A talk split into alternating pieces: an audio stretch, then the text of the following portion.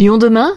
Innovation. Une nouvelle chaufferie biomasse à Vénissieux, elle intègre le réseau de chauffage urbain et permet d'étendre la production de chaleur à la commune voisine de Saint-Fond. Objectif, fournir une énergie verte et abordable à environ 200 000 logements d'ici à 2028. Michel Picard, maire de Vénissieux.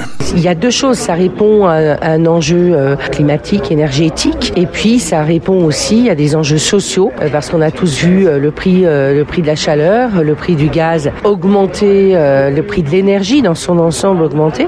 Donc effectivement, en tout cas la chaufferie amortit, même s'il y a eu une augmentation, amortit quand même pour les habitants la hausse de l'énergie. Les installations comportent une chaufferie, mais aussi 6 km de conduite et représentent un investissement d'environ 12 millions d'euros. Comment fonctionne cette chaufferie? Nous avons posé la question à Jérôme Aguès, le directeur régional de Dalkia pour la région centre-est. Cette chaufferie, c'est un équipement indispensable de ce qu'on appelle un réseau de chauffage urbain. Et le réseau de chauffage urbain, c'est euh, ce qui permet de chauffer les bâtiments de la ville de Vénissieux et de Saint-Fond avec euh, des énergies dites euh, renouvelables.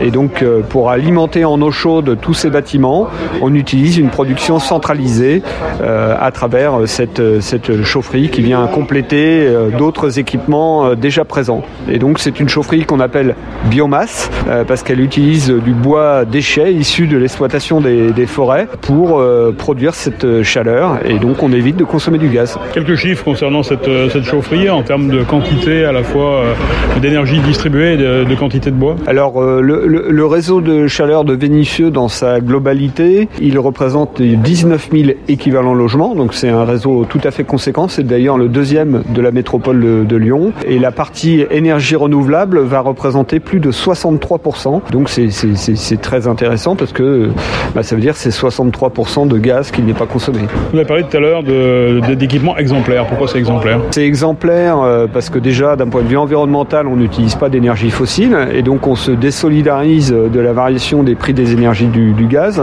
C'est exemplaire aussi euh, d'un point de vue économique parce que euh, bah, c'est de l'activité économique pour les entreprises. Là, c'est plus de 12 millions d'euros qui ont été investis sur le territoire. Et puis c'est exemplaire d'un point de vue technique parce que là, on a des chaufferies à très très haut niveau de performance environnementale et sécuritaire avec tous les systèmes de pilotage, de filtration les plus modernes qui existent. Le nouvel équipement doit éviter la production de 6400 tonnes de CO2 par an en moyenne. L'extension du réseau de chauffage urbain se poursuit donc dans la métropole. Philippe Gelpa-Bonaro, vice-président de la métropole en charge des questions d'énergie. Chaufferie biomasse, ça sert à mutualiser une production de chaleur pour la distribuer à un coût euh, modéré, stable, contractualisé et avec une énergie qui est locale et renouvelable. Donc c'est tout bénef pour les bénéficiaires et pour les pouvoirs publics qui cherchent à développer les énergies renouvelables comme la métropole de Lyon.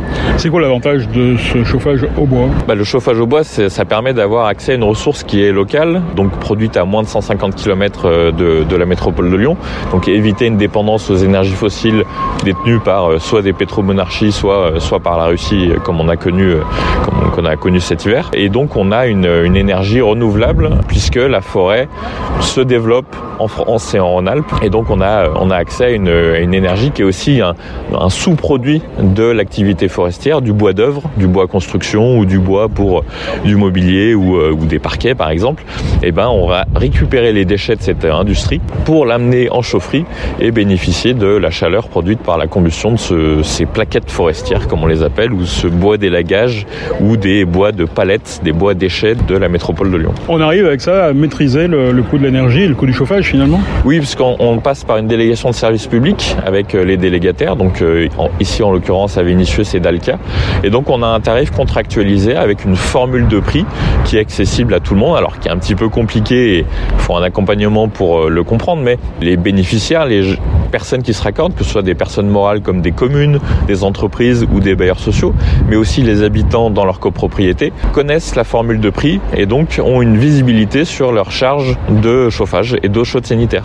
C'est-à-dire que pour eux, cette année, il n'y a pas eu d'emballement de, la facture?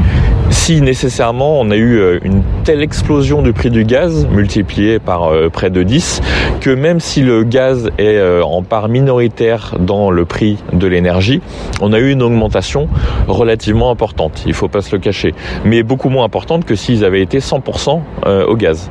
Donc le prix de l'énergie est maîtrisé dans la mesure où euh, les prix partent pas dans des niveaux assez improbables comme on a connu cet hiver. Le mix énergétique, il est de quel pourcent par rapport gaz En alors en moyenne sur la métropole de Lyon, nos réseaux de chauffage urbain, ils sont à 65% d'énergie renouvelable et de récupération. Donc il y a deux types d'énergie principalement, trois même. Le bois énergie, donc comme ici des plaquettes forestières, les incinérations de déchets euh, ménagers à Rieux-la-Pape et à Gerland, et on a un petit peu de biogaz qui vient euh, compléter. Et après le reste c'est principalement du gaz, du gaz euh, dit naturel, dit surtout du gaz fossile, qui est donc importé du nord de l'Europe, de la Russie ou de l'Algérie, et qu'on brûle en complément quand il fait très froid, par exemple, ou au moment des pics d'appel le matin ou le soir quand les gens rentrent chez eux et qui remettent le chauffage. L'approvisionnement du bois énergie se fait à l'échelle locale, il faut le rappeler, dans un rayon d'approvisionnement d'environ 80 km.